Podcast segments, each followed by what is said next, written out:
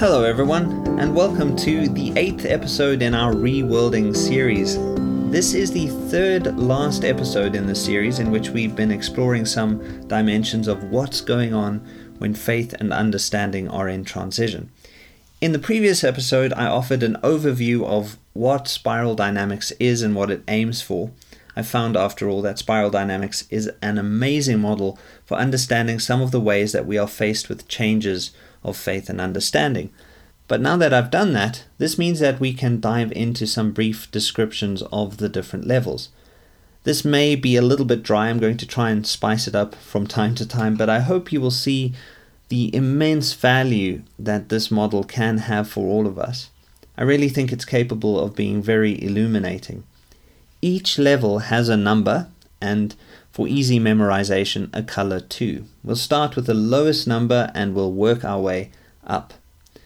Let's start with beige. The first level or stage is the beige level of consciousness, the beige value system or VMeme. Remember that each level has its own value system. This is what makes it what it is. Beige is very self focused and it deals with basic instinctual drives and survival and bodily needs. Beige is concerned with food, water, warmth, shelter, safety, and if there's time and if it's available, a little bit of sex too. Although even this is more of a luxury than a necessity. Beige concerns itself very much with the senses, and there's no concept here of an individuated self, that is, of a self separate from the environment or the world. Needs are immediate and extend no further than the current occupied time and space. As you might guess, there are very few people in the world right now who live at this level. Maybe a few mentally ill, homeless people do, and it's fairly safe to say that newborn infants and late stage Alzheimer's patients occupy beige too. If you experience immense trauma or shock, you will find yourself at beige again, albeit only temporarily. You can see this enacted in disaster movies or in news footage of disasters like the Indian Ocean tsunami of 2004 or Hurricane Katrina in 2005. High speed chases or fights involve a lot of beige. Normally, when this happens, very rational people can look very irrational.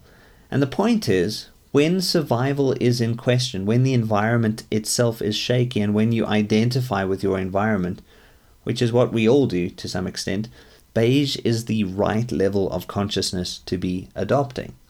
When your life is threatened by impending doom, you are not going to stand around in groups of high end intellectuals pontificating about Heidegger's notion of being towards death. Instead, you will do what it takes to survive. Being avoids death, really, and nothing Heidegger can say about it makes even the slightest bit of difference. The fact that all of us can revert to this stage when in danger indicates that beige is fully integrated into our genetic code and our mental and social operations. Beige makes up a very tiny portion of the world's adult population, and people who function at this level have no power at all. They represent today what all human beings once were when they first arrived on the evolutionary scene. When this level's needs are met constantly, the threats of annihilation diminish. That is, when the environment becomes more accommodating, a shift to the next stage becomes possible. When this happens, New neurological connections foster an awareness that group efforts are needed to ensure continued existence. Thus, a new stage in the spiral emerges. The second stage is purple, the purple values system. Purple is tribe focused, is magical and animistic, and is motivated by the desire to keep the tribe safe, keep the spirits and ancestors happy, and ensure the continuing gratification of beige level needs. Only now the tribe's aims and desires are more important than those of the individual. The sense develops here that beige is more sustainable when others are involved. Purple sees the world as a combination of awesome and terrifying. Wonder and terror are, as philosophers of the sublime have noted, very close companions. To keep terror at bay, the tribe agrees to make every effort to appease the gods, spirits, ancestors, demons, and the like. The corollary of this is that for purple, this animistic worldview, everything is meaningful. The sun is not just a ball of gas, but it is the highest good or a god. It is consciousness itself. Trees are inspirited, earth is Gaia, the ocean is Poseidon.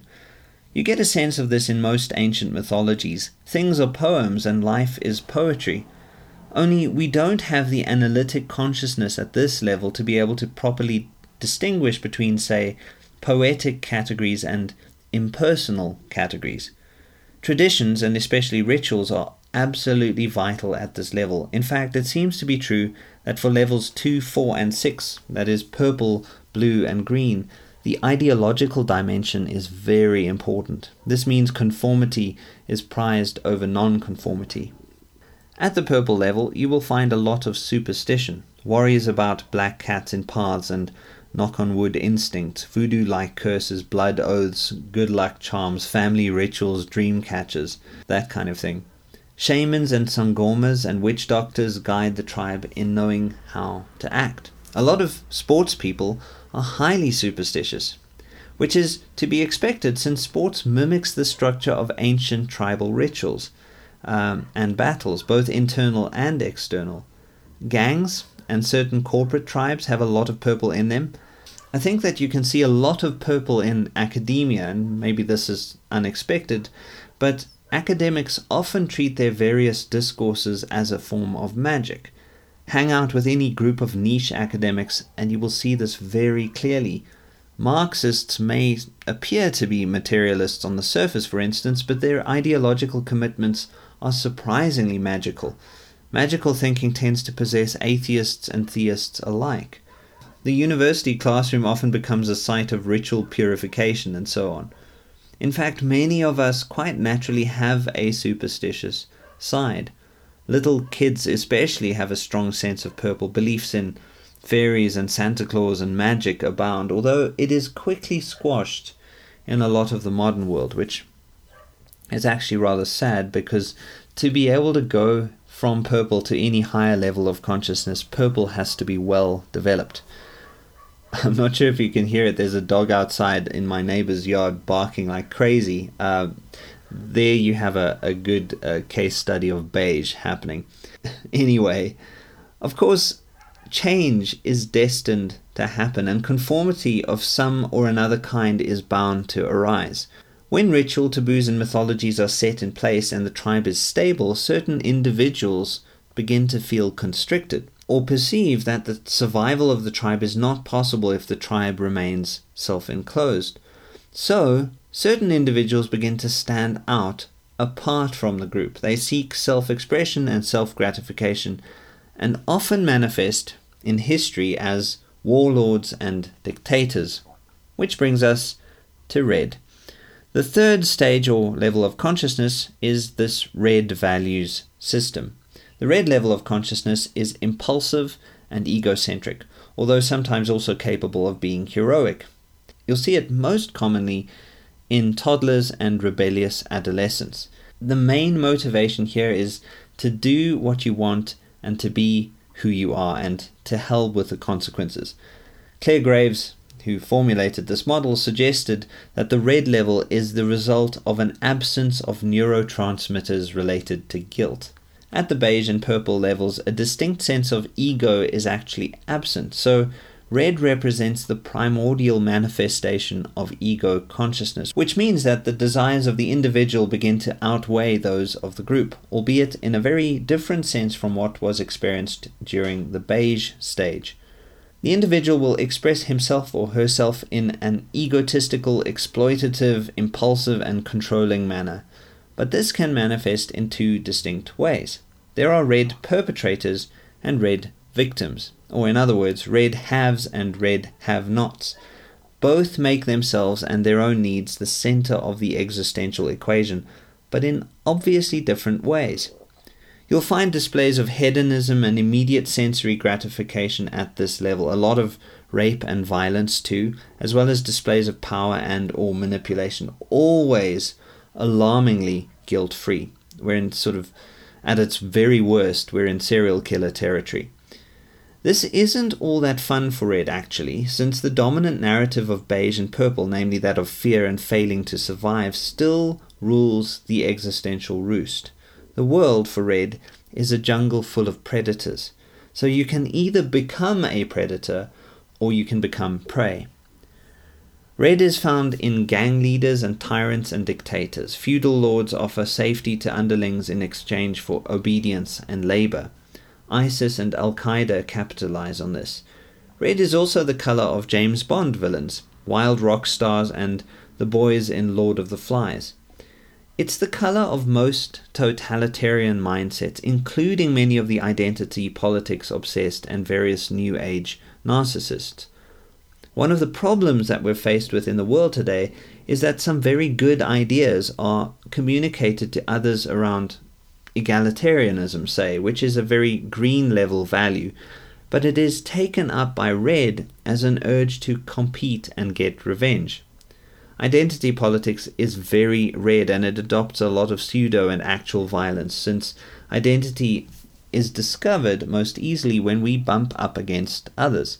Identity is given edges by violence, whether real or symbolic. I'd say that contemporary victimocracy is the result of an unholy alliance between red and green. There is more red in the world than purple, and while red doesn't tend to have a lot of power, in times of instability, red tends to speak up, or rather shout very loudly. And it's easy for other kinds of consciousness to get very fearful when this happens. But Eventually, thankfully, ego must settle into a groove of sorts. And when there is a lull, tyrannical or heroic red begins to ask questions about life's meaning and why death must happen, and suddenly the warlord is made aware of his or her own finitude. Guilt inevitably starts to creep in. The self, Red discovers, is just not enough. It's for this reason that there is actually some truth to the joke that aggressively woke leftists are likely to become right wingers. At some point, egotism needs to find a larger sense of meaning. So, red, that chaotic, self centered way of seeing and being, transitions into blue. This is the blue level of consciousness or value system, which allows the individual to become concerned with the universe as divinely ordained and purpose driven. This is level 4. Rick Warren's The Purpose Driven Life and John Piper's Don't Waste Your Life are incredibly blue books. When people arrive at this level, they start to value obedience to authority, doing the right thing, and they become aware that it is possible to sacrifice now in order to gain rewards later, if only in some afterlife. The famous marshmallow EQ test may ring a bell here. Failing to do the right thing, well, there's an afterlife consequence for that too. For every heaven, there is hell as a counterweight. At the blue level of consciousness, people are likely to find meaning in causes and to dedicate themselves to some form of evangelization at its best, or something less positive like a crusade or jihad. Less positive things like these are common when red has found an alliance with blue, some kind of uneasy alliance. Blue, as I mentioned in the previous episode, is kind of fundamentalist, and this can be in both good and bad ways. Blue sees life as having assigned us a given role and specific markers for perfection. Salvation comes through sacrifice. You can see blue in Puritan America or Puritan or Victorian England, Confucian China, Singaporean discipline, uh, codes of chivalry and honor, religious fundamentalisms, boy and girl scouts, and patriotism. You may not like any of these things, but without any of these things, society would be completely unstable uh, and it would likely disintegrate completely. Blue is, again, whether we like it or not, a profoundly stabilizing force for the world. And in more developed countries, you can expect close to 40% of people operating at this level, although they do not necessarily have 40% of the power. But again, quite naturally, blue level people get tired of sacrificing for some imagined heaven, the tribe becomes stifling, and ego pushes back. This is where orange arises, although, of course, this only happens if the material and social conditions are just right. Orange is the fifth value system. Out of the collectivist mindset of blue emerges another individualistic mindset. The ego at this point is completely individuated and values independence, logic, competition, success. This is the value system of almost every managerial manual you've ever seen. It tells you how to win, how to achieve, how to persuade people to help get you what you want. Orange is also very optimistic, like Sam Harris and Richard Dawkins, and like Harris and Dawkins, ferociously critical of blue. Orange is highly rationalistic and seeks to understand efficient and effective ways to reach specific needs.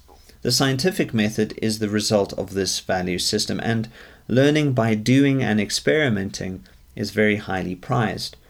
Authority, however, is regarded as more annoying than constructive because it is taken for granted. Typically, orange level people are aware that there are many ways to solve a problem, but they still assume that there is one best way. They are highly self motivated and they also tend to be a little more on the manipulative side when it comes to reaching specific goals. People at the orange stage regard themselves as very objective in their truth seeking, while failing to recognize the subjective egotism that motivates them. As a result, they don't always recognize the damage they do to others and the world around them when they pursue their aims. Orange doesn't have to be materialistic, but it does tend to lean that way. Quality of life is raised significantly by this orange level consciousness through technologies but there are always negative consequences to this. You'll find orange exemplified by certain trends in the Enlightenment, Ayn Rand's Atlas Shrugged, Steven Pinker's Enlightenment Now, Wall Street animals, emerging middle classes around the world, universities, science departments, the cosmetics industry, trophy hunting, colonialism, the Cold War, the fashion industry, materialism, secular humanism, and liberalist self interest. These are all manifestations of this orange value system. There are fewer orange level thinkers than blue in the world, but they do tend to have more power than blue because of their strategic thinking and desire to conquer the proverbial global playground. The ego, however, will always get lonely, and orange individualism tends to get called forward into another other centric mode of awareness.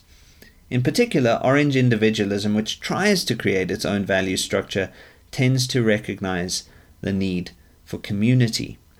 Level 6 of the spiral is given the color green, and I think this is highly appropriate. The competitive orange level won't address every human need, and that sense of separateness needs to be overcome somehow. We've been here before. At every level, when people return to the group, they sense a divine longing for wholeness that their wandering through the desert alone doesn't satisfy.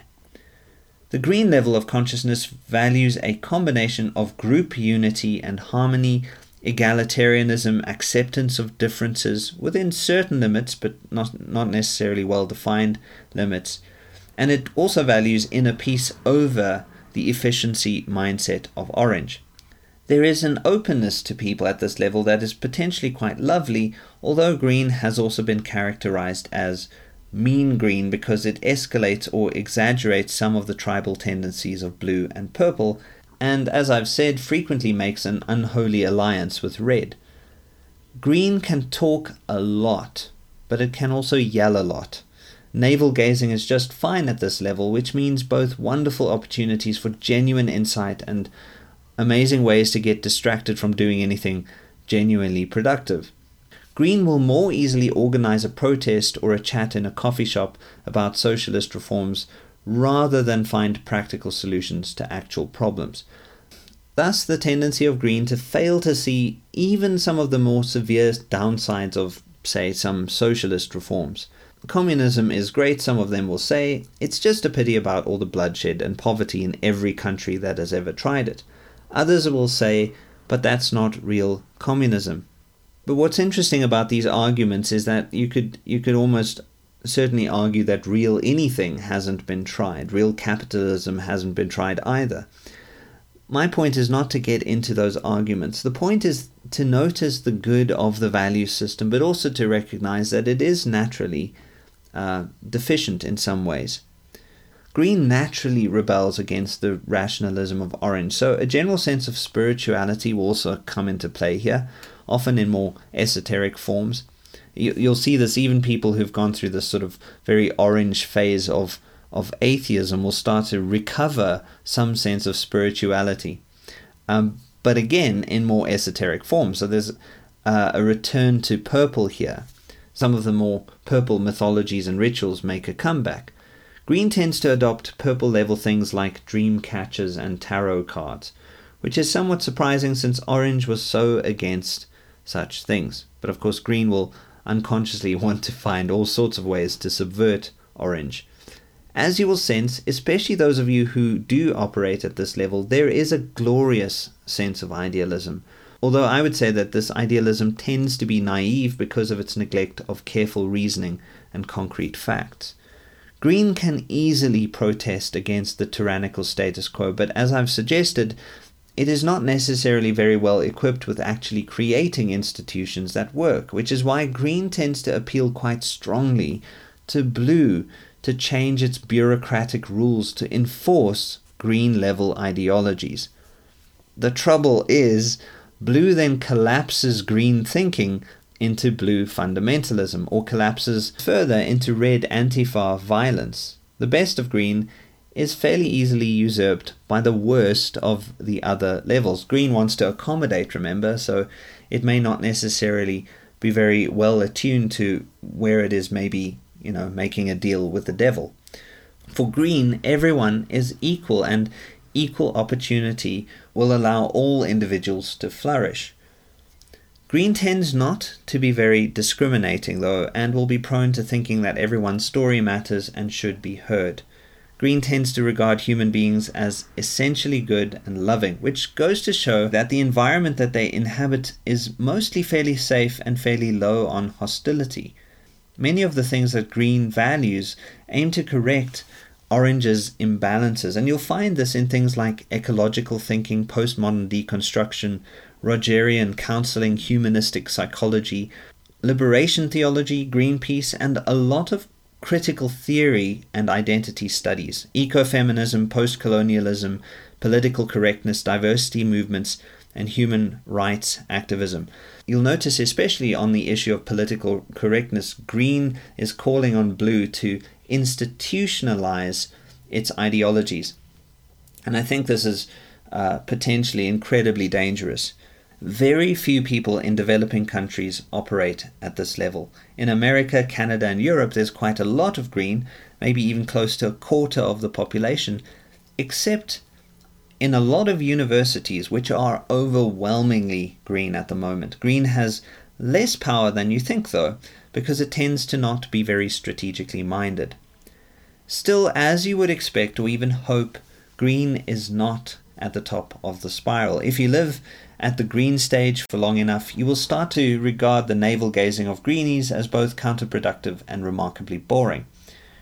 Green tends to be rebellious rather than constructive, and while some of its aims are positive, it is prone to forgetting the real world somewhat. So, for example, as I've said, Green will tend to think that everyone's stories are worth hearing, but is that really true? Do I really have to give credence to the corrupt politician's story, or the story of the pedophile, or the next deceitful kid who keeps on crying wolf? I don't think so. And I think that many people at, at the level of green do already know this, but are, are reluctant to make judgments for both good and bad reasons. Some stories are clearly worse than others. Value judgments definitely still have a place, and while you can give equal opportunity to as many people as possible, eventually it will dawn on you that some people are better at some jobs than other people. Some people are more gifted than others too, depending on the domain that they're in. If you want to get a job done, you want the best person for the job, not just the person who fits your ideological agenda. To greenies, though, this kind of statement may sound like appalling drivel, and it sounds even like a kind of heresy. It sounds like something Orange would say. And well, maybe that's possible, but it's also possible that there is another level of consciousness yet to come. Let's hit pause for a moment, though. The six levels that I've just described are referred to in spiral dynamics as the first tier of consciousness.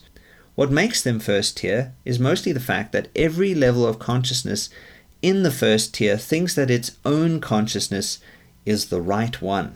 Although this is not to say that spiral alliances between levels are not possible, as I've already suggested.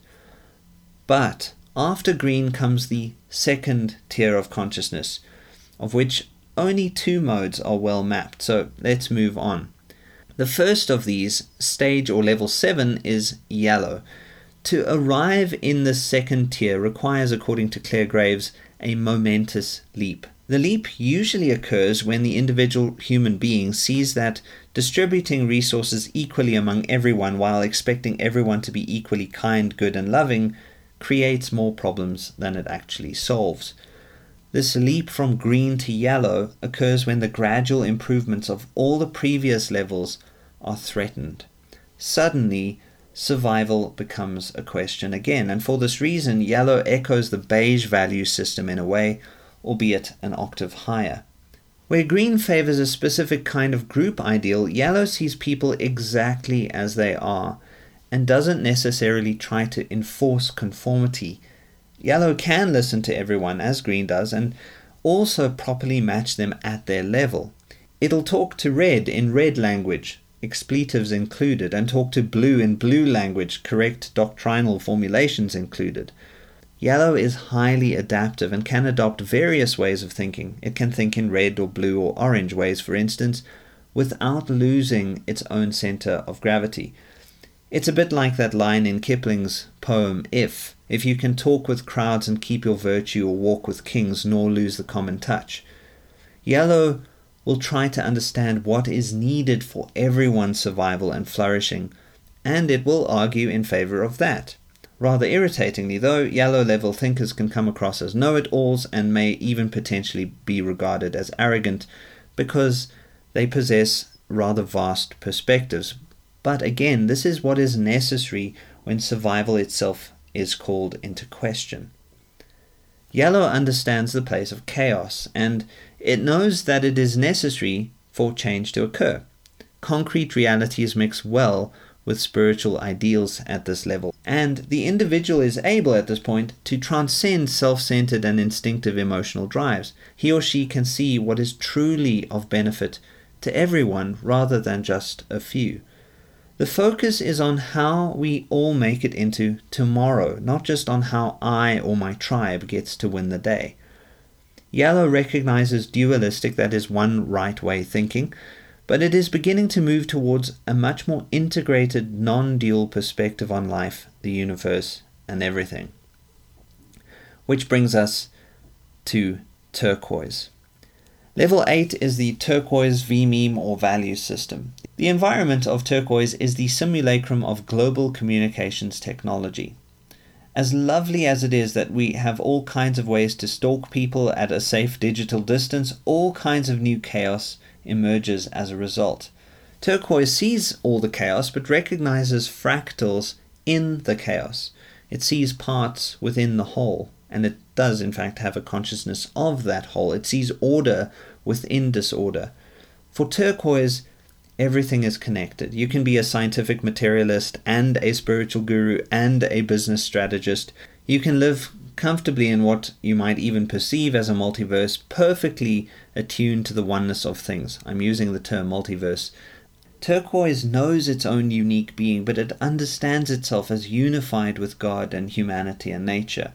Turquoise doesn't think of the world in terms of separation, but in terms of the interconnectedness of all things. Action and non action affect the larger story of the cosmos. Turquoise is a metaphysicist who is quite comfortable with paradox and who encourages others to have a sense of the whole. And that is basically what we know about the various levels in the spiral of human consciousness. Now that you have a rough overview, you might begin to appreciate the ways that these types of consciousness might articulate themselves and interact. But to get a deeper sense of this, especially in terms of some of the issues this raises for understanding faith in transition, I want to dive into how all of this plays out in the history of Christianity, especially in the narrative of the Bible. So, that is exactly what I'm going to do in the next episode. I hope you join me for that. Until next time, Take care, everyone.